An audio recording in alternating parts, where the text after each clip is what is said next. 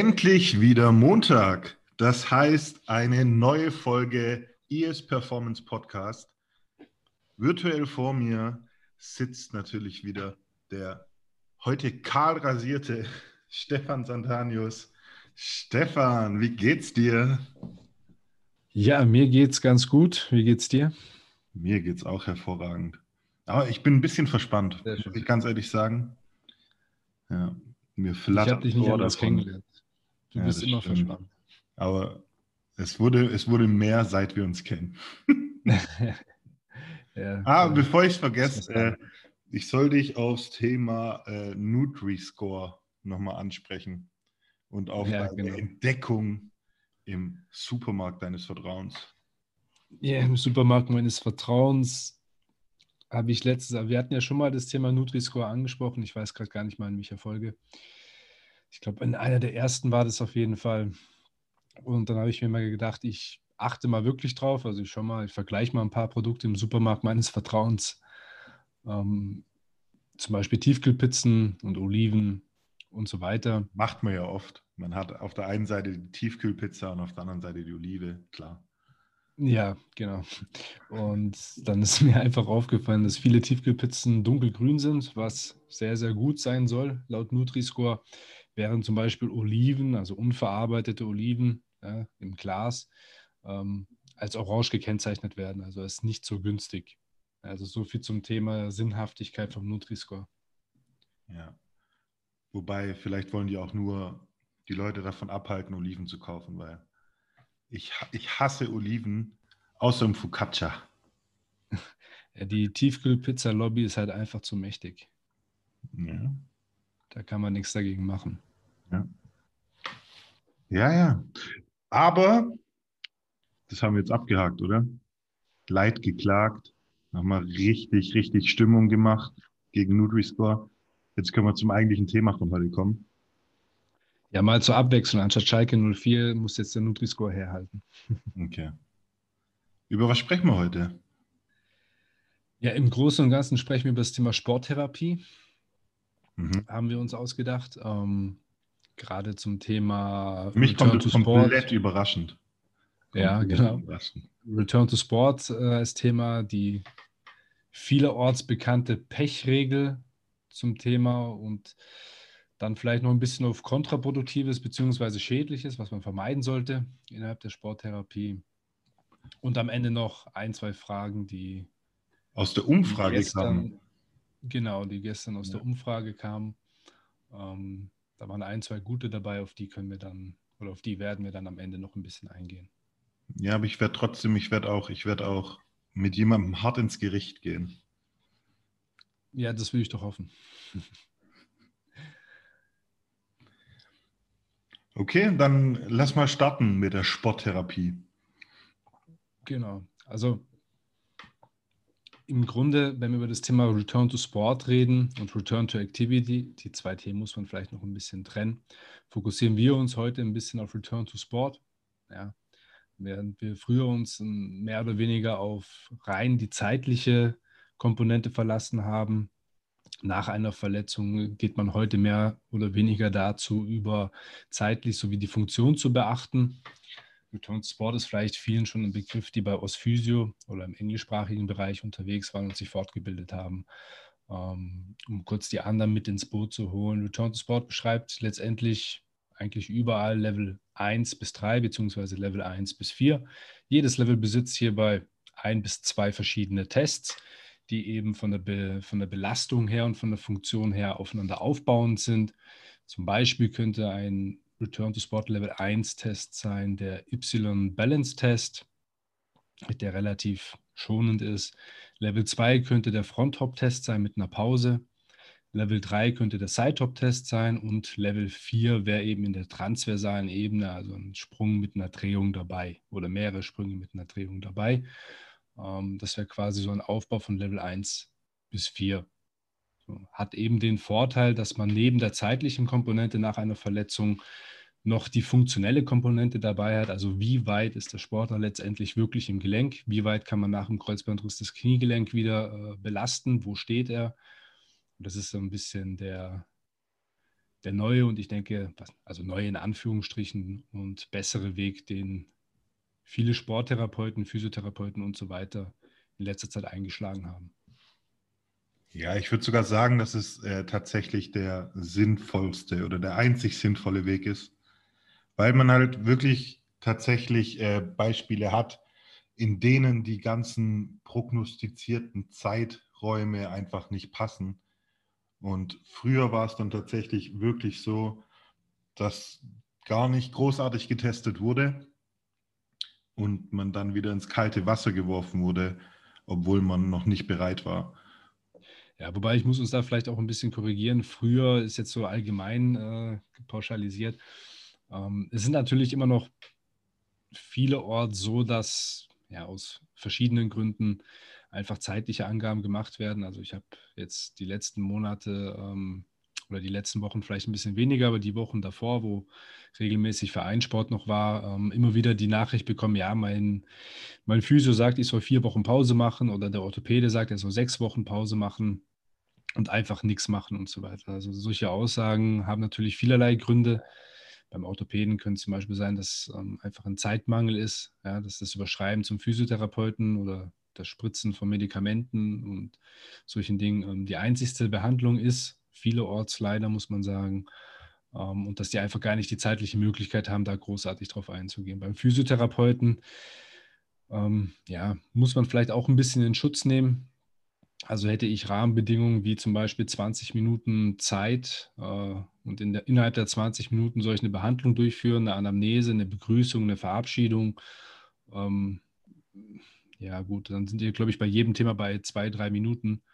Ähm, dass da nicht viel bei rumkommen kann, ist, glaube ich, klar. Also deswegen muss man vielleicht auch die Physiogruppe gerade vor allem ein bisschen in Schutz nehmen. Da gibt es schon, ich kenne auch viele, die da sehr motiviert sind, aber es gibt natürlich auch viele, die über die Jahre abgestumpft sind, die einfach ähm, ja, Dienst nach Vorschrift machen, weil, ja, muss man schon sagen, 20-Minuten-Rhythmus, da kannst du jetzt keine Berge bewegen. Ja, deswegen reden wir bei Return to Sport Tests natürlich schon von, von Rahmenbedingungen, die gehen über die 20 Minuten hinaus. Absolut. Ähm, die Sache ist nur, was wir mit früher meinten, war die eigentliche Theorie wie lange zum Beispiel der Heilungsverlauf gewesen sein sollte, dass er wieder einsatzfähig ist. Die Praxis, und so wird es halt heute eben umgesetzt, zeigt, dass es nicht immer so ist. Sprich, ja, genau. dass also Leute die, vorher oder später einsatzbereit sind. Genau, also die zeitliche Komponente bleibt ja nach wie vor bestehen. Also ist ja jetzt nicht so, dass du heutzutage einen Kreuzbandriss irgendwie hm, viel schneller heilen kannst als früher. Also die zeitliche Komponente bleibt schon stehen. Nur eben ist die funktionelle Komponente mit hinzugekommen, was für den Trainingsalltag und für die Rehabilitation natürlich einen Riesenunterschied ähm, auch macht. Ja. Ich habe jetzt selbst im August, ich glaube, das ist ein Beispiel, das bringe ich immer wieder gerne, war ein junger Spieler mit 19, 20 Jahren, hat sich ein ähm, Muskelfaserriss im Oberschenkel in der Vorderseite zugezogen ist zum Orthopäden gegangen und ja, der Orthopäde hat ihn dann vier Wochen komplette Ruhe verschrieben. Also er sollte vier Wochen sich am besten so wenig wie möglich bewegen, also die Aussage. Ähm, das ist jetzt nicht wirklich mein Ansatz. Ich habe ihm dann eine Alternative aufgezeigt und gesagt, okay, du kannst jetzt dafür entscheiden, was dort gesagt wurde, oder ich zeige dir einen Plan B. Er hat sich dann für den Plan B entschieden. Ähm, letztendlich sah der Plan B so aus, dass wir dreimal die Woche für 20 Minuten was gemacht haben, also wirklich überschaubar. Er allerdings ähm, sechs Tage Pause hatte, ja, weil er konnte dann wirklich nicht richtig laufen, war schon stark eingeschränkt. In den sechs Tagen habe ich ihn dann äh, in den Bodensee geschickt. Ja, das war noch ein bisschen wärmer als jetzt. Kaltes Wasser, ein bisschen leichte Bewegung unter, große, unter, unter nicht so großer Belastung. Das hat extrem geholfen, also vor allem das Wasser. Nach den sechs Tagen haben wir dann schrittweise angefangen, ebenso nach, nach diesem Return to Sport-Schema geschaut. Beim ersten Test, wo steht er? Ja, dann sind mir vor allem drei Kriterien wichtig. Das ist dann einmal die Qualität der Ausführung, dann die psychologische ähm, Komponente. Hat der Sportler Angst oder zögert er oder hat er gar keine Angst? Wie fühlt er sich? Und natürlich der Seitenvergleich ist für mich wichtig. Also wenn es gerade bei Sprüngen geht, wenn er mit dem gesunden Bein ähm, einen Meter springt und mit dem nicht gesunden Bein ähm, ja, nur 20 Zentimeter springt, dann ist mir der Seitenvergleich einfach zu groß, jetzt mal überspitzt gesagt, und der kommt dann nicht ins nächste Level. Ergo, er kommt dann auch nicht an die anspruchsvolleren äh, Trainingsinhalte in der Sporttherapie. Auf jeden Fall, lange Rede, kurzer Sinn. Ich habe mit dem Sportler vier Wochen was gemacht. Er hatte anfangs sechs Wochen Pause, also sechs Wochen, sechs Tage Pause, indem er äh, vor allem in den Bodensee ins Wasser gegangen ist. Und nach vier Wochen hat er sein Startelfdebüt gegeben und seitdem ist alles okay. Also statt vier Wochen komplett Pause zu machen, hatte vier Wochen schrittweise trainiert, ist zurück in den Sport, zurück in das Mannschaftstraining gekommen und hat nach vier Wochen sein Comeback gegeben in der Startelf. Also das ist jetzt so eins meiner Lieblingsbeispiele, wie es eben laufen kann, gerade bei muskulären Verletzungen. Dazu muss man sagen, muskuläre Verletzungen, Muskulatur ist sehr gut durchblutet, deswegen geht es relativ fix, die Wundheilung. Jetzt gerade Bänder oder Sehen, das dauert dann alles ein, tendenziell ein bisschen länger. Was Stefan hier jetzt so schön monologisiert hat, bedeutet einfach, dass es bei Return to Sport, wie es der Name eigentlich schon sagt, um eine schrittweise Reintegration in den Sport bzw. das Training geht. Genau. Und eben, da sind mir diese drei Dinge wichtig: die Qualität der Ausführung, psychologische Auffälligkeiten und eben der Seitenvergleich. Und wenn diese drei Dinge stimmen, sowie vielleicht auch ein bisschen die zeitliche Komponente noch mit dabei, abhängig von der Verletzung, ähm, kommt er ins nächste Level. Ja? Und so können wir ein bisschen, ein bisschen Objektivität in ein subjektives Geschehen reinkriegen. Und ja, gerade jetzt bei meinem Beispiel mit der muskulären Verletzung war er nach ähm, drei Wochen schon wieder so weit, mit der Mannschaft zu trainieren. Ja. Nach vier Wochen war sehr früh, muss man ehrlicherweise dazu sagen. Aber es ist alles gut gegangen. Und nach vier Wochen hat er, anstatt vier Wochen Pause, hat er nach vier Wochen sein Comeback in der Startelf gegeben. Also das ist jetzt mal ein positives Beispiel, wie es gut laufen kann. Und Stefan, die Frage an dich. Ja. Warum ist es denn so wichtig, Objektivität reinzubringen bei Spielern, die verletzt waren? Naja, jetzt stell dir mal zehn Spieler in der Reihe vor. Zehn Spieler, die alle im rechten Sprunggelenk ein Supinationstrauma haben. Die sind umgeknickt und so weiter. Wenn du die zehn Spiele jetzt nimmst, wirst du zehn unterschiedliche Aussagen bekommen. Wie allein schon beim Thema Schmerz. Und tut's weh? Der eine sagt, ja, auf einer Skala von 0 bis 10, 3, der nächste sagt 7, der nächste sagt 9, äh, der nächste sagt überhaupt nicht. Ähm, auch das Thema auf äh, Rehabilitation bzw. der Weg zurück ins Training verläuft vollkommen unterschiedlich, weil die Leute eben auch, ja, das hat viele verschiedene individuelle Faktoren mit sich.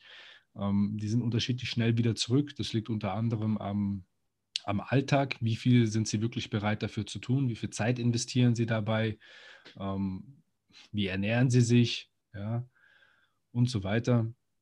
Und dementsprechend ist es einfach ein sehr individuelles und subjektives Thema. Und wenn wir uns jetzt mal alle, ich, wir haben alle mal irgendwie Vereinssport gemacht, das ist bei uns beiden jetzt schon ein bisschen verletzungsbedingt länger her.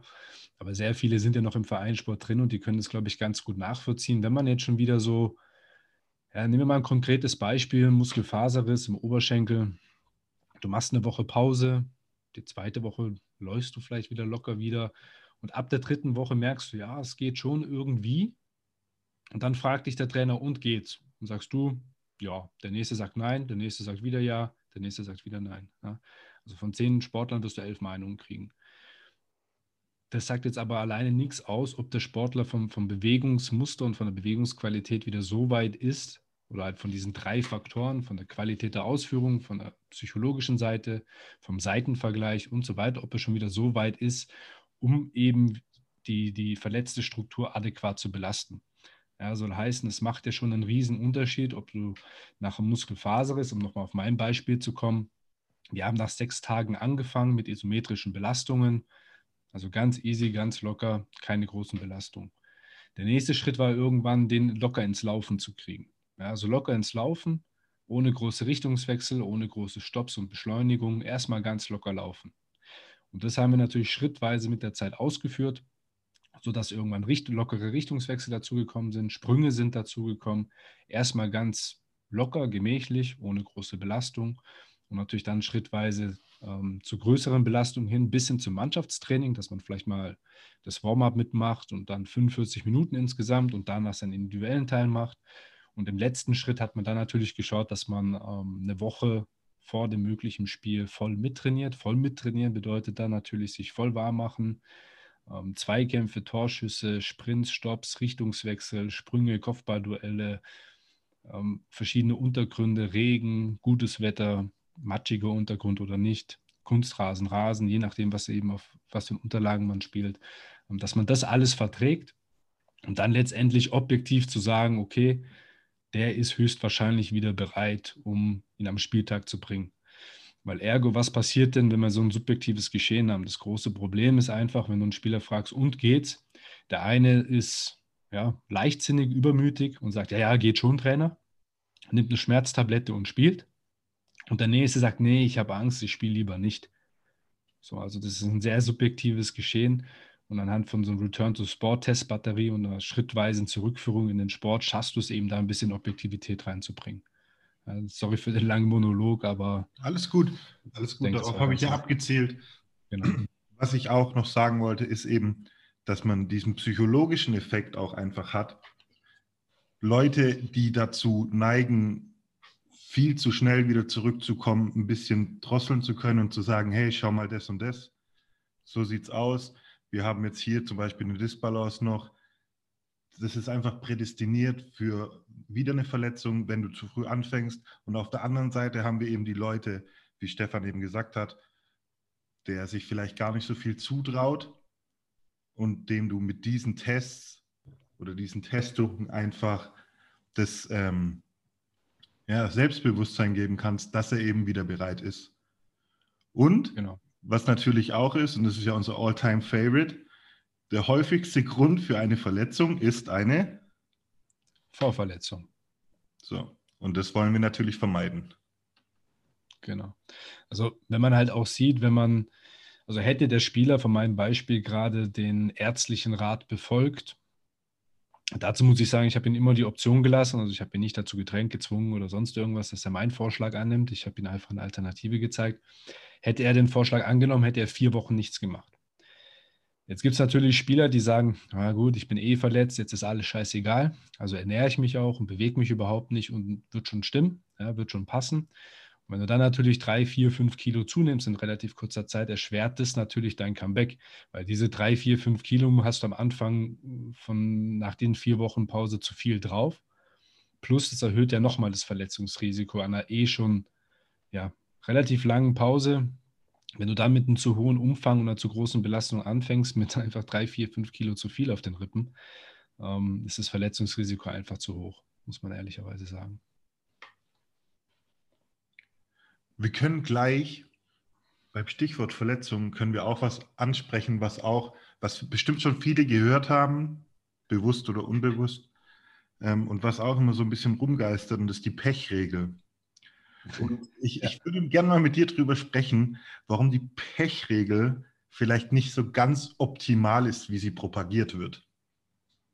Also der Grundgedanke der Pechregel ist ja gar nicht mal so verkehrt. Nur ähm, ich finde, grundsätzlich sollte man sich schon sehr gut und gründlich überlegen, inwieweit man in, in so ein über Jahrtausende perfekt abgestimmte physiologische Stoffwechselprozesse wie von einer Wundheilung nach einer Verletzung eingreift. Also sei es mit Eis, sei es mit Medikamente, sei es mit irgendwelchen therapeutischen Maßnahmen. Also das ist ein, ist ein ähm, natürliches Konstrukt, das sich über Jahrtausende quasi perfektioniert hat. Und deswegen, das muss man sich, glaube ich, erstmal vergegenwärtigen, bevor man dann leichtsinnig sagt, ja, nimm mal Schmerzmittel, das geht schon, oder Entzündungshemmer oder äh, tu täglich drei Stunden kühlen mit Eispads, also sehr ja, das quasi schon die Haut verbrennt vor dem, von dem Eis. Ähm, ich finde, das muss man sich erstmal vergegenwärtigen, bevor man überhaupt über die Pechregel spricht.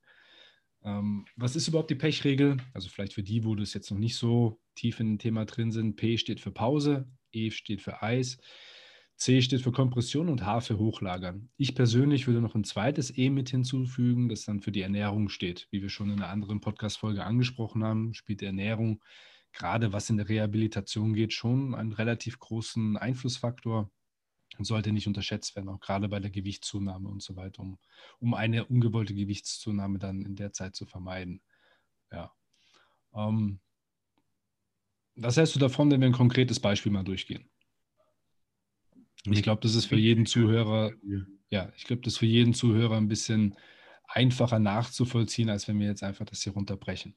Ja. Also gehen wir mal davon aus, wir haben einen Fußballer, der wird umgetreten, Supinationstrauma, knickt im Sprunggelenk um, hat einen Bänderriss in den Sprunggelenk. Ein, zwei oder drei Bänder sind gerissen. So. Was passiert als erstes? Schmerz ist klar, Schwellung tritt ein, Rötung, dadurch Bewegungseinschränkungen und natürlich Wärme. Also die typischen Entzündungszeichen, oder? Ja. Was macht jetzt der klassische, ähm, ja, der, der klassische Physiotherapeut, genau, oder Trainer oder Spieler um ihn herum? Ja? Ähm, die sprühen erstmal Eis drauf oder legen ein Eispad drauf, um die Schwellung natürlich möglichst runterzuhalten. Ja? Was sich jetzt als erstes erstmal sinnvoll anhören könnte, ist natürlich ein bisschen kontraproduktiver, wenn man sich mit der Biochemie der Wundheilung ein bisschen genauer auseinandersetzt. Es hat einfach den Grund, dass gerade diese Entzündungszeichen ein perfekt abgestimmtes ähm, Konstrukt in, in der Biochemie sind. Ja. Also was passiert denn durch die Schwellung, muss man sich hinterfragen. Also wieso schwillt das Gelenk überhaupt äh, an nach einer Verletzung? Durch die Schwellung werden eben ja, wird eben Flüssigkeit in das Gewebe gedrängt. Durch diese Flüssigkeit sind eben viele verschiedene ähm, hilfreiche Substanzen drin, sei es ähm, Immunzellen, Thrombozyten, Leukozyten, Granulozyten, ähm, Entzündungsmediatoren wie Arachidonsäure, Vitamine, Mineralstoffe und später ähm, ähm, auch noch Fibroplasten, Enzyme und so weiter, wovon jedes einzelne natürlich noch seine einzelnen Funktionen hat beziehungsweise eine, eine bedeutende Rolle in dieser Kaskade spielt. Und genau das ist es. Man, man geht eigentlich dagegen, was der Körper gerade macht. Weil im mhm. Endeffekt, was will man? Man will eine vermehrte Durchblutung. Richtig. So, und wie erreicht man das? Nicht durch Totkühlen, das ist eher kontraproduktiv, sondern wir brauchen Bewegung und Wärme und Kälte. Wärme- und Kälteanwendung. Genau. Also lass uns doch bei dem, bei dem Thema Wärme und Kälte doch bei Eis am besten drüber sprechen. Ja. Ähm, also wir haben ja schon gesagt, was, ähm, was man ja, unserer Meinung nach nicht tun sollte, und zwar das Totkühlen mit Eispads, um die Schwellung zu vermeiden. Ich persönlich würde erstmal die Schwellung Schwellung sein lassen. Das hat alles seine physiologischen Gründe, wieso es anschwillt. Verhindern kann man es sowieso nicht. Ja, also selbst wenn man alles runterkühlt und sofort Eispads drauflegt, spätestens in der Nacht und am nächsten Morgen ist der Knöchel ein komplettes Ei oder vielleicht sogar größer. So, also verhindern kann man es sowieso nicht. Die Schwellung hat dann Bewegungseinschränkungen ähm, mit sich, Schmerz mit sich, Rötung und Wärme. Das alles sind Signale für dich, einen Gang runterzuschalten. Ja, das alles sind quasi Informationen, die der Körper sendet und sagt, hey, du hast hier ein Problem, Strukturen sind verletzt, mach mal ein bisschen langsam. Nimm ein bisschen Rücksicht darauf. So, du kannst da nicht so belasten, allein schon von der Bewegungseinschränkung durch die Schwellung. So. Also ist das P wie Pause für das betroffene Gelenk gar nicht mal so schlecht. Also wenn wir beim Thema Sprunggelenk bleiben, du hast eine fette Schwellung im Sprunggelenk, dann ist eine, für dieses betroffene Gelenk eine gewisse Pause gar nicht mal so verkehrt. So. Natürlich könnte man andere Gelenke wie den Oberkörper und so weiter weiterhin im Fitnessstudio im Kraftraum trainieren. Das ist gar keine Frage, das geht trotzdem. So. Wenn wir jetzt über das, den nächsten Buchstaben sprechen, E wie Eis, haben wir ja schon gesagt, es macht keinen Sinn, Eispads gleich drauf zu hauen und die, die, die Stelle tot zu kühlen. Was der Chris angesprochen hat mit ähm, Wärme- und Kälteanwendungen, meint er zum Beispiel Kalt- und Warmwasseranwendungen. Also es macht ja einen Unterschied, ob du lokal mit einem Eispad das Sprunggelenk totkühlst oder ob du zum Beispiel Wechselduschen, also warm-kalt duschen im Wechsel äh, in der Kabine machst. Ja, ich würde zu letzterem auf jeden Fall raten. Absolut. Genau, machen wir gleich weiter. E wie Ernährung habe ich ja bereits schon ausgeführt. Kompression sehe ich auch nicht, ehrlich gesagt. Also ich kenne Sportler, die haben nach so einer Sprunggelenksverletzung gleich alles bandagiert und so weiter, weil sie dann im Nachhinein meinten, sie wollen, wollten die Schwellung verhindern. Ähm, geschafft hat es keiner. Also entweder ist die Schwellung von alleine gekommen, so wie sie auch so gekommen wäre, oder die Flüssigkeit hat sich eben woanders hin verlagert, also vom Sprunggelenk hin zum Vorderfuß und der Fuß war komplett dick. Also verhindern kann man die Schwellung in dem Fall sowieso nicht. Was meinst du zum Thema Hochlagern? ist auf jeden Fall anwendbar. Also ist okay. Man macht damit nichts falsch. Aber man kann sich um auch meinen Monolog mal zu unterbrechen. Was? Ja, also ich, ich finde auch, hochlagern ist okay. Die Frage ist nur, wie lange lagerst du hoch? Ich finde abends, wenn du einen Film schaust, den, den Fuß ein bisschen hochzulagern, da ist es optimal. Oder vier Wochen am wenn es möglich ist. Ja, vier Wochen am Stück Netflix, alle Serien durch. Ähm, Es geht auf jeden Fall schon. Gut. Ähm, ja, so viel zu Pechregeln. Hast du irgendwie noch Fragen oder ist bei dir noch was offen? Die Fragen kommen ja nachher. Genau. Ja, die Fragen der Zuschauer oder der, der Instagram-Umfrage. Bin ich mir, ja, genau. Und später noch, Zuhörer bin ich mir noch Ähm, nicht so sicher. ja, ähm, Kinesiotape, was man oft in der Sporttherapie sieht, sinnvoll oder nicht? Also, Also ich sehe jetzt schon ich habe mich, jetzt schon lang, ich hab mich jetzt schon lange nicht mehr damit auseinandergesetzt. Ich, mir persönlich kam es immer vor wie so ein Hype, den ich damals auch mitgemacht habe. Und man, man muss ja auch eines sagen, also zur damaligen Zeit hieß es immer, es gibt noch keine Studien dazu. Ich weiß nicht, inwieweit sich das geändert hat. Ich glaube, es gibt immer noch keine aussagekräftigen Studien. Ähm, deswegen Kinesiotape. Ich weiß, Stefan hasst es. Ich persönlich sage, wenn du den Placebo-Effekt davon hast, Alter, nimm ihn mit. Ja, ich hasse es wirklich. Jeden Abend liege ich im Bett und denke mir so ein Piep. Ähm, nee, also hassen ist vielleicht der falsche Begriff, aber ja, du hast recht. Es war mal anfangs ein richtiger Hype. Plötzlich hat jeder, auch im Alltag, hast du ganz normale Leute auf der Straße mit irgendwelchen äh, farbigen äh, Kinesotapes am Arm, Bein, Oberkörper gesehen.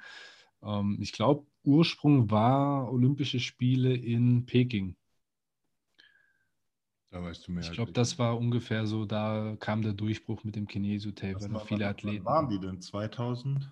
Acht? Ja, doch, das Acht. könnte hinkommen. Ja, das könnte hinkommen. Ja, es war schon ein massiver Trend. Ich, ich glaube ich glaub auch tatsächlich, dass das so ein Ding war, das halt wieder in der Bundesliga oder in anderen hochklassigen Ligen gesehen wurde. Und wie zum Beispiel äh, weiße Socken über die Stutzen beim Kicken. Ja, dazu sage ich jetzt auch mal Ja. lieber nichts. Genau, das, das, das halt- sickert ja quasi von oben nach unten durch, sozusagen. Also ja. ähm, Kinesiotape, also Studienlage, ja, also ich kenne aktuell noch keine Studie, die mich irgendwie zufriedenstellt. Ähm, falls irgendein Zuhörer jetzt da Studien hat, die ich nicht kenne, kann er sie gerne zusenden. Ich lese sie mir vielleicht gerne mal durch. Übrigens Ähm, auch noch keine Frau, die ihn zufriedenstellt, falls jemand interessiert. Bitte für die Vorlage, gern geschehen. Ähm, ja, gut, du bist ein Meister, wenn man einen aus dem Konzept bringen möchte, aber Mhm. das klappt bei mir nicht. Ähm, rein aus der praktischen Lage gesehen, Kinesiotapes, also vielleicht muss man da auch ein bisschen differenzieren zwischen Belastung und äh, Alltag. Während dem Sport sehe ich sie überhaupt nicht. Also mir ist kein Tape. Ich habe wirklich alles durchprobiert an mir selbst und an Sportlern. Mir ist kein Tape bekannt, das länger als 15 Minuten problemlos hält. Also entweder schwitzt man so stark, dass es abfällt, die Bewegung ist so dynamisch, dass es abfällt oder beides. Also ähm, über den Alltag hinweg in der Ruhe quasi im Arbeitsalltag ähm, gehe ich mit, was du gesagt hast. Also wenn der Patient, Sportler, Mensch, was auch immer, einen subjektiven Benefit davon hat, dass er sagt, hey, irgendwie bringt es was, dann ist mir erstmal egal, ob es eine Studie dazu gibt, dann ist mir egal, was ich davon halte. Wenn er meint, ihm bringt es was, dann bringt es ihm auch irgendwas. Auch wenn es nur irgendwie ein Wohlfühlfaktor ist, den man jetzt nicht per Studie oder was weiß ich messen kann. Wobei Studien sind ja so ein Thema für sich. Aber dann gehe ich auch auf jeden Fall mit, was du gesagt hast. Dann kann man Kinesiotape schon machen. Aber ich als halt Sporttherapeut ja, weiß dann im Hintergrund halt oder im Hinterkopf habe ich dann schon, okay, das als alleinige Maßnahme, je nachdem, was man eben hat, äh, wird wahrscheinlich nicht ausreichen. Ja. Aber wenn es gut tut, dann nehme ich es natürlich gerne mit. Ja. Also ganz ehrlich, bei solchen Sachen jetzt auch, wie viel kostet so eine Rolle Kinesiotape? 15 Euro. Da wird man nicht arm. Wenn es demjenigen was bringt, dann bitteschön passt. Wenn Ja. es irgendwelche anderen Sachen wären, irgendwelche Wundermittelchen, die angepriesen werden und dann einen Haufen Kohle kosten, dann ist man nat natürlich ein bisschen, bisschen konkreter in seiner Ansage, dass es Müll ist. Aber Ja. bei Kinesiotape. Ja. Also abschließend gesagt vielleicht, ähm, Kinesotape kann man ausprobieren. Empfehlen tue ich es nicht, aber wenn man es ausprobiert und man hat dann einen, äh, den Benefit, dass es subjektiv irgendwie besser oder sich gut anfühlt, dann kann man es natürlich gerne machen. Dann hat man auch grünes Licht von mir. Wo man jetzt kein grünes Licht von mir hat, sind wie schon erwähnt Schmerz- und entzündungshemmende Medikamente. Ähm, wobei man hier vielleicht auch ein bisschen differenzieren muss zwischen akuter Entzündung und chronischer Entzündung. Ähm, eine chronische Entzündung ist natürlich nochmal eine, eine ganz andere Baustelle, die jetzt hier äh, in dem Podcast weniger besprochen wird. Wir fokussieren uns hier ausschließlich auf die akute Entzündung innerhalb der Wundheilungsphase von Tag 1 bis 7, 8 ungefähr. Ähm, und da spielen Schmerz- und entzündungshemmende Medikamente absolut keine Rolle, wie schon in meinem Podcast-Monolog ausgeführt. Also wer dazu Fragen hat oder mehr wissen möchte, den kann ich die Episode nur empfehlen. Ja. Hast du das mitbekommen von Schoboschlei? Ich hoffe, der Name ist richtig ausgesprochen. Schoboschlei. Ähm, Den Neuzugang ja, von Leipzig. Adduktoren, Adduktorenverletzung und fällt jetzt erstmal vier bis fünf Wochen aus. Genau. Und das natürlich, weil er was gemacht hat, er hat mit Schmerz- und entzündungshemmenden Medikamenten gespielt.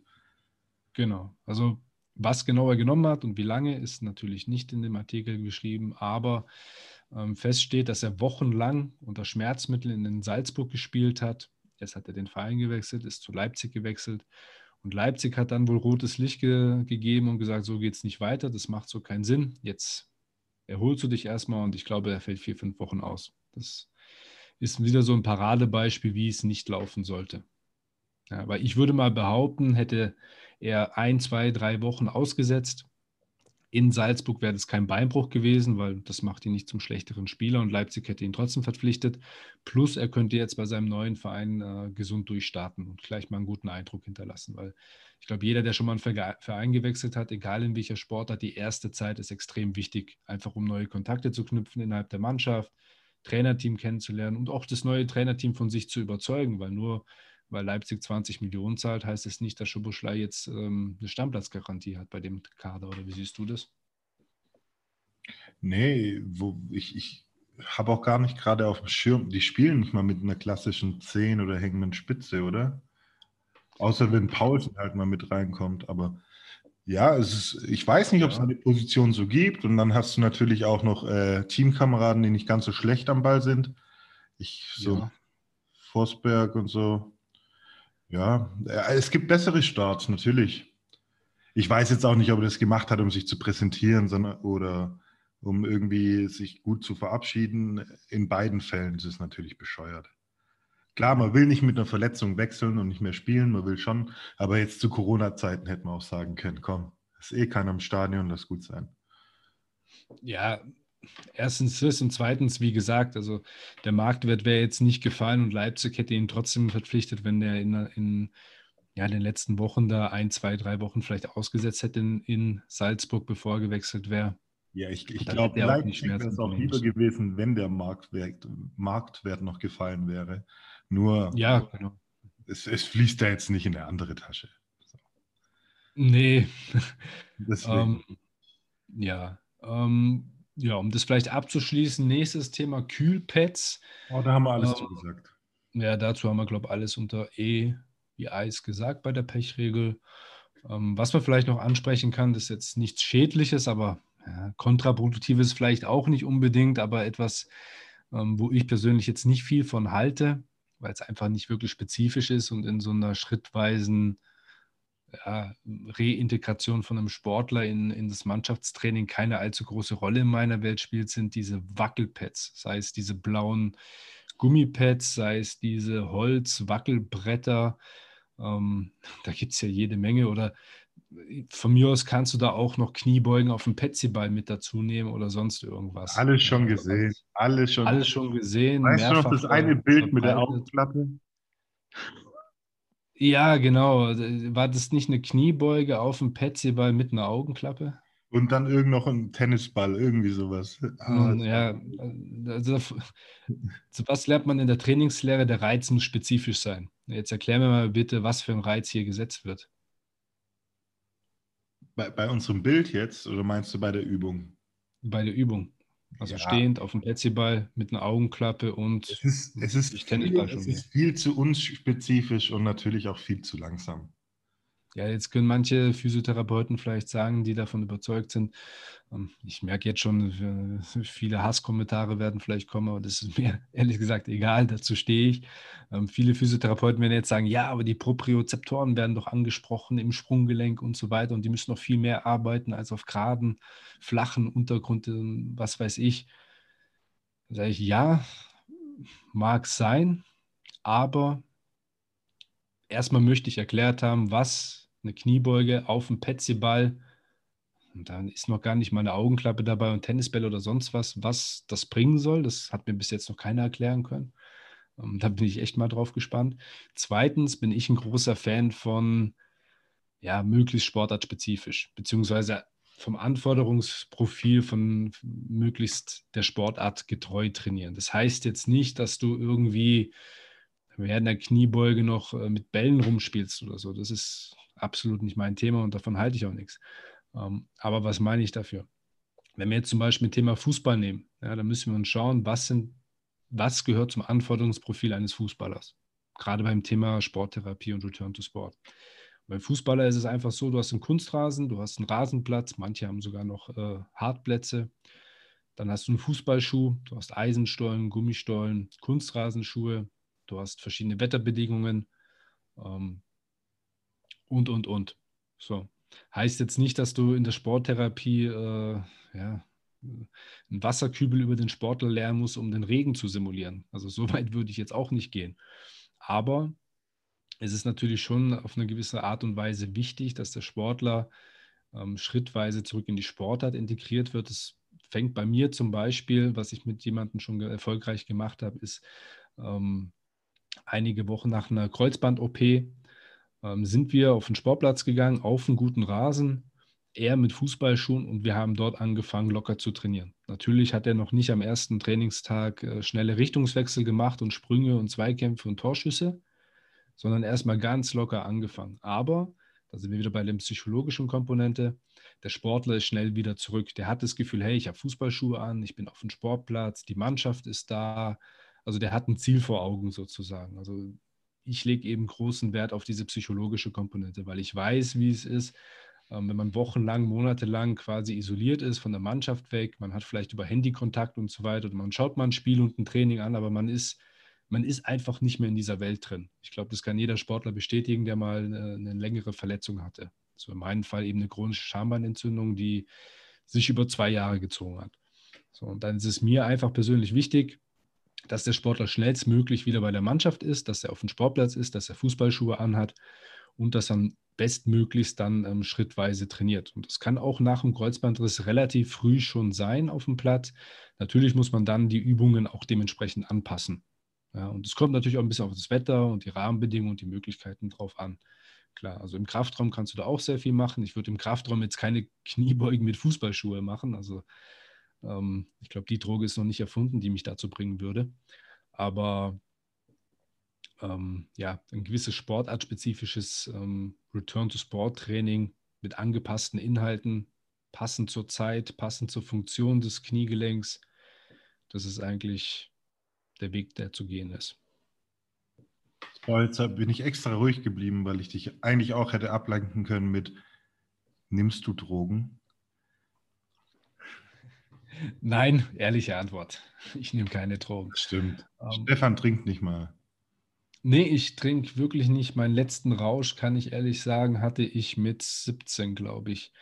Ähm, wenn es sich nicht vermeiden lässt, stoße ich mal zu Silvester irgendwie an. So ein Orangensaft mit Sekt oder so. Aber ähm, Alkohol, Zigaretten und sonstige Drogen habe ich nicht das Bedürfnis wirklich für. Ähm, Unsinn quatsche ich auch so genug. Also ich will gar nicht ausmalen, was mit mir passieren würde, was ich alles quatschen würde, wenn ich Drogen nehmen würde.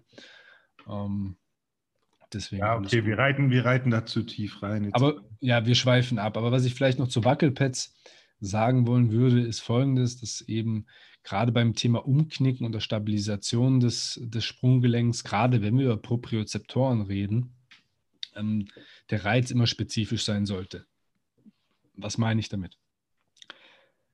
wenn wir jetzt, wie schon erwähnt, die Belastung eines Fußballers anschauen, auf dem Rasen mit einem Fußballschuh, vielleicht ein Loch und dann knickst du um, aber du musst dieses Umknicken kontrollieren. So. Und wenn wir dann schauen, was das Training auf dem Wackelpad für ein Anforderungsprofil hat, also ein Turnschuh auf dem Wackelpad und vielleicht noch einen Ball zurückspielen. Das hat mit dem anderen überhaupt nichts zu tun. Da sind wir natürlich im Millisekundenbereich, aber der Millisekundenbereich, in dem wir uns befinden, beim Umknicken auf dem Sportplatz, ist deutlich niedriger als der Millisekundenbereich, wo unser Sprunggelenk auf einen instabilen Untergrund wie ein Wackelpad zum Beispiel stabilisieren muss. Zudem reden wir natürlich, wenn wir schon die Propriozeptoren ansprechen, können wir noch das vestibuläre System, also das Innenohr ansprechen, was eben stimuliert wird bei Vor- und Zurückbewegungen, wie eben Hoch- und äh, Tiefbewegungen. Und als letztes noch das visuelle System, also die Augen. Diese drei Systeme liefern quasi Informationen unserer Umwelt, worauf wir reagieren können. Also das ist dann auf dem Sportplatz nochmal eine ganz andere Geschichte als jetzt zum Beispiel ähm, in einem Kraftraum mit einem Turnschuh an auf ein Wackelbrett und man spielt einen Ball zurück. So, so viel dazu. Okay, dann lass uns mal jetzt nicht nur draufhauen, sondern bieten wir auch Alternativen. Was ja, genau. Also, sollte was sollte ich stattdessen machen? Ja. Ähm, also vielleicht erstmal an alle Physios, die das vielleicht ein bisschen anders sehen. Wir sind gerne jederzeit für einen Austausch bereit. Ähm, soll jetzt auch nicht äh, wirklich draufhauen sein, soll eher so ein Bericht aus unserer Sicht, beziehungsweise jetzt aus meiner Sicht von meinem Monolog sein, ähm, wie ich die Sache sehe und wie ich die Sache angehe. Also da muss sich bitte keiner angegriffen fühlen. Ähm, zum Thema, was sollte ich stattdessen machen? Ja, finde ich erstmal grundlegende Dinge ist ähm, Zeit und Geld investieren. Das ist einfach ein Fakt. Ja, also gerade wenn einer meint, er muss keine Zeit investieren, wenn er verletzt ist. Ähm, also ich kann aus Erfahrung sagen, die allermeisten Profifußballer und auch andere Sportler trainieren mehr, wenn sie verletzt sind, als wenn sie gesund sind. Ja, also wenn zum Beispiel morgens von 9 bis 14 Uhr der Arbeitstag von einem Fußballprofi ist, der gesund ist, geht der Arbeitstag von einem verletzten Spieler vielleicht sogar zwei Stunden länger. So, also auf die Reha haben viele Profis, die ich kenne, gar keinen Bock, weil es einfach anstrengender ist, weil es fordernder ist und weil es einfach länger dauert. Und weil man ja nicht das machen kann, was man eigentlich machen will. Trainieren mit der Mannschaft, Spaß haben, Spiele spielen, gewinnen und so weiter. So, das wäre vielleicht das eine. Geld investieren ähm, Finde ich auch. Ja, also sei es in einen guten Osteopathen oder Heilpraktiker, sei es in Trainingsequipment, sei es in Nahrungsergänzungsmittel, sei es in eine bessere Ernährung, sei es in eine bessere Sportausrüstung, guter Fußballschuh einen oder sonst was. Physio einen guten Physio, ähm, einen guten Athletiktrainer, der dich zurückbringt, gerade so diese Return-to-Sport-Geschichte. Das wirst du jetzt nicht unbedingt beim Physio bekommen, der nur 20 Minuten Zeit für dich hat. So. Das wirst du dort wahrscheinlich nicht bekommen. Also kann ich nur jedem empfehlen, auch ein bisschen Geld zu investieren. Ich persönlich kann von mir berichten, dass ich mit ja, 16, 17, 18, als ich damals ein bisschen Achillessehnenprobleme hatte und auch das mit der Schambeinentzündung angefangen hatte, war die Lage hier am Bodensee in der Umgebung so, dass du sechs bis acht Wochen auf ein MRT warten musstest. Also kein Spaß, so wirklich sechs bis acht Wochen. Ähm, das war für mich kein Zustand. Also was habe ich gemacht? Ich habe die Schule geschwänzt. Das empfehle ich natürlich niemandem. Aber ich habe die Schule geschwänzt und bin nach Stuttgart gefahren in die Radiologie am Stadtbahnhof Dort hast du in der Regel innerhalb von fünf bis sieben Tagen einen Termin bekommen. So, habe mir einen schönen Tag in Stuttgart gemacht, bin ins MRT gegangen und bin zurückgefahren. Das alles natürlich zu Zeiten, wo ich noch kein eigenes Geld verdient habe. Ja, da war ich noch Schüler. Aber das meine ich ein bisschen mit Zeit und Geld. Ja, es geht um Prioritäten. Wie gesagt, ich empfehle niemanden, die Schule zu schwänzen, aber wenn einem etwas wichtig ist, dann sollte man schon Zeit und Geld dafür investieren. Ja, gerade die MRT-Geschichte ähm, ist natürlich auch eine gute Überleitung, dass man den Grund für die Verletzung auf jeden Fall identifizieren sollte. Also es das heißt jetzt nicht nur, dass ihr ins MRT geht und die Verletzung wird festgestellt, sondern es gibt immer noch eine Vorgeschichte dazu, der genau. muss man auf die Spur gehen. Ja, genau. Ist man zum Beispiel übergewichtig, besitzt man einfach schlechte Bewegungsmuster, besitzt man gewisse Disbalancen, Also gerade auch in Sachen Prävention kann man da, glaube ich, sehr viel machen und sollte man auch viel machen. Also ähm, gerade wenn es sehr gut läuft, sollte man eigentlich ähm, das nicht vernachlässigen und sich fragen, okay, kann es denn nicht noch ein bisschen besser laufen? Könnte ich nicht noch dies oder das machen? Und nicht sagen, ja, läuft doch, also lasse ich es laufen. So. Das zweite, was, oder das dritte in dem Fall, was ich noch sagen würde, ist Verantwortung übernehmen und die Verantwortung eben nicht auf Ärzte, Physios, Trainer, Eltern, Verwandte, Freunde, Freundinnen oder sonst was schieben, sondern sagen, okay, ich habe mich verletzt, ich übernehme die Verantwortung, es liegt an mir, ich investiere Zeit, ich investiere Geld, um dann wieder eben mein Comeback zu feiern. Ja. Absolut. Und vielleicht abschließend noch, lasst euch nicht zu sehr extern unter Druck setzen. Sprich, wenn ihr euch noch nicht bereit fühlt, dann seid ihr noch nicht bereit. Lasst euch da keinen Druck machen. Lieber eine Woche länger, wenn es euch so, euch danach ist und ihr euch wirklich noch nicht bereit fühlt, als sich schnell wieder ähm, zu verletzen, weil ihr Angst habt im Zweikampf oder sonst irgendwas. Genau, und das gilt auch für euch, liebe Physiotherapeuten, Sporttherapeuten, Trainer und so weiter. Lasst euch von anderen Personen nicht unter Druck setzen. Wenn ihr meint, der Sportler ist noch nicht so weit, dann kommuniziert es offen und ehrlich. So, dann kommen wir jetzt noch zu den Fragen von Instagram. Wir haben ja eine genau. Umfrage gemacht. So, die erste Frage, die ich an dich habe, ist: Mein Muskel macht immer zu, was kann ich tun? Das ist tatsächlich eine sehr gute Frage, über die ich mich gefreut habe, weil gerade das Thema Muskelmacht zu, Verspannungen, äh, Myogelosen und so weiter ist, glaube ich, ein Thema, was in jeder Mannschaft eine große Rolle spielt. Man sieht ja sehr viele Sportler auf verschiedenen Faszienrollen rumrollen. Ähm, Massagen, physiotherapeutische Anwendungen. Und ja, ein Fakt ist einfach, wer viel trainiert und viel Sport macht, der hat einfach Verspannungen und hat irgendwo am Körper, obwohl es ihm gut geht, obwohl er keine Schmerzen hat, obwohl er gut trainiert und Fortschritte macht, hat er einfach kleine Wehwehchen, die ja im Optimalfall behandelt werden müssen. Ja, und da ist ein Muskel, eine muskuläre Verspannung einfach so der Klassiker, der dazugehört. Ähm, ja, was mir persönlich so ein bisschen ähm, widerspricht, ist, dass man immer versucht, den Muskel zu lösen. Ja, das heißt, sagt, ja, mein Muskel ist verspannt, kannst du den rausmassieren, kannst du, kannst du diese Anwendung machen, kannst du dies machen, das machen, was kann ich machen und so weiter. Aber kein einziger kommt auf die Idee, hinter, erstmal zu hinterfragen, wieso macht der Muskel zu. Ja, das ist vielleicht dasselbe Thema wie bei der Wundheilung und äh, den Entzündungszeichen. Sollte man sich erstmal fragen, wieso macht der Muskel zu? Weil der Körper ist ja nicht so blöd und sagt sich, ach, welchen Muskel verspanne ich heute grundlos?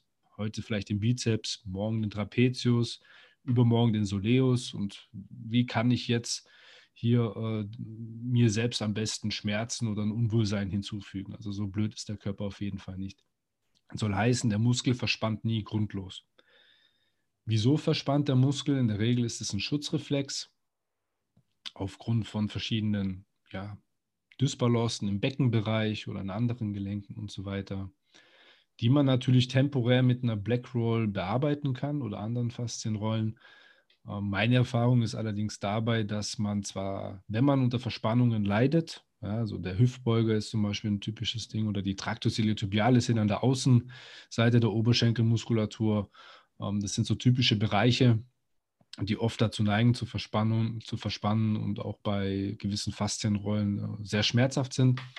Ähm, nach dieser Anwendung ja, wird es erfahrungsgemäß oder berichten viele Sportler davon, dass es sich besser anfühlt, deswegen machen sie das.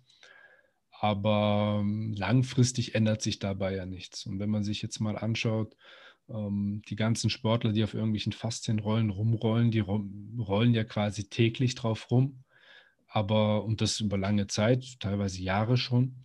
Und seit Jahren hat sich an der Grundsituation nichts verbessert, beobachte ich. Also ich kenne Sportler, Fußballer, die rollen seit zwei Jahren auf einer Faszienrolle rum, tagtäglich, sagen, hey, das fühlt sich für fünf Minuten gut an, aber an der Grundsituation verändert sich ja nichts. Und das ist mein persönliches, mir persönlich ist es äh, nicht mein Ziel, tagtäglich Zeit aufwenden zu müssen für etwas, was sich nicht verändert sondern ich sehe die Sache eher so, dass man schauen müsste, wieso macht der Muskel zu?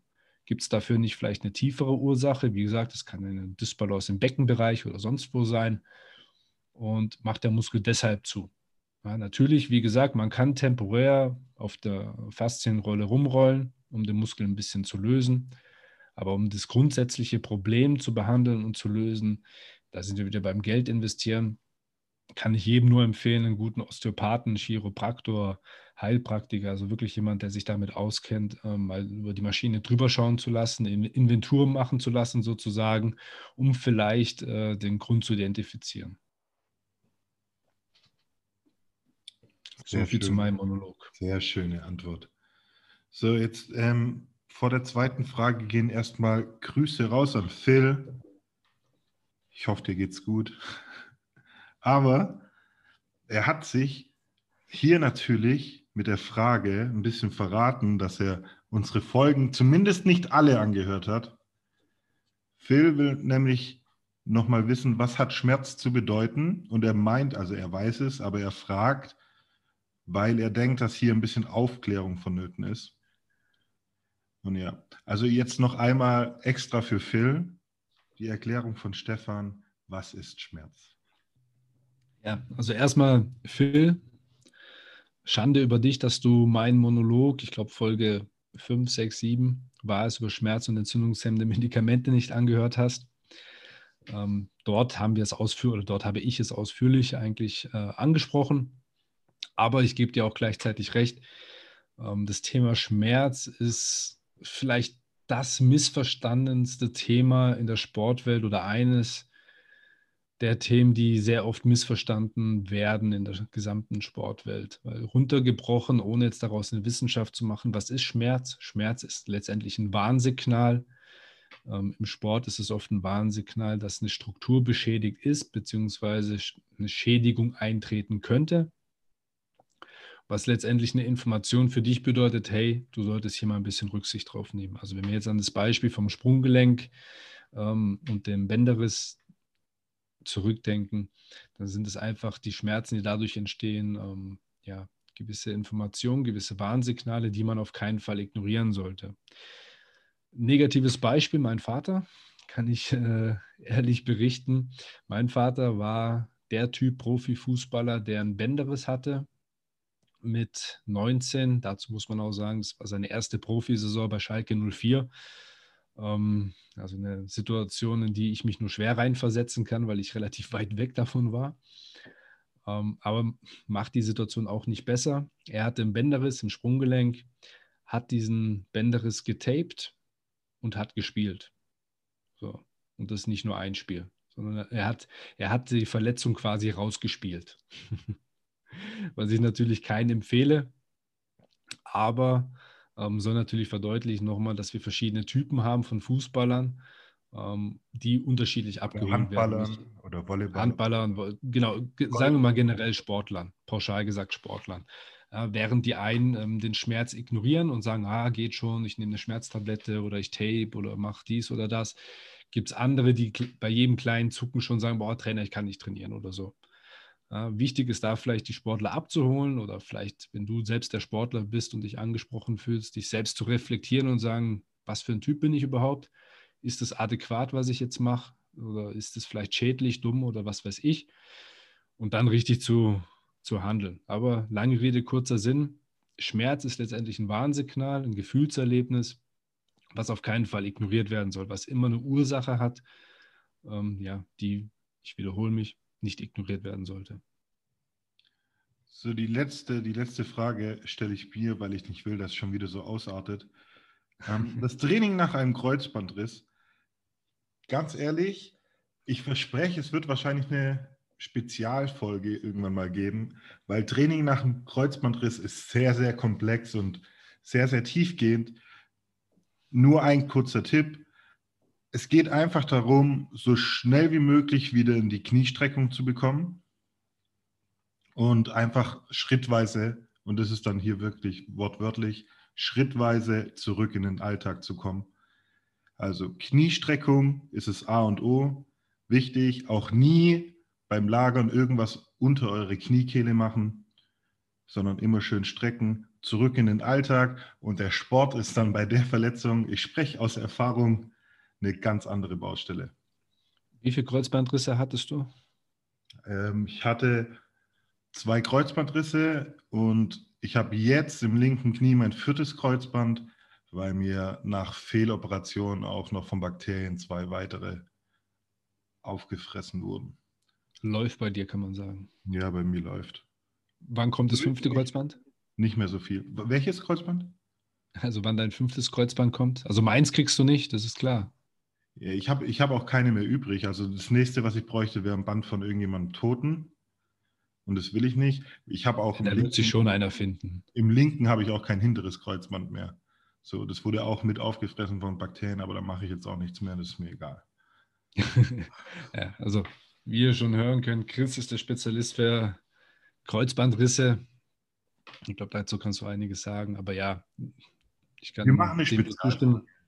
Ja, genau. Also ich kann auch schon mal ankündigen, wir werden dazu vielleicht auch einen, äh, einen Gast dazu holen, der uns mehr über oder nochmal aus seiner Sicht Erfahrungen schildern kann über Kreuzbandrisse und die Therapie davon und den Weg zurück in den Sport, äh, weil das dann doch ein sehr umfangreiches Thema ist. Ja, und sobald er Zeit hat und wir ihm die Millionen überwiesen haben, dann.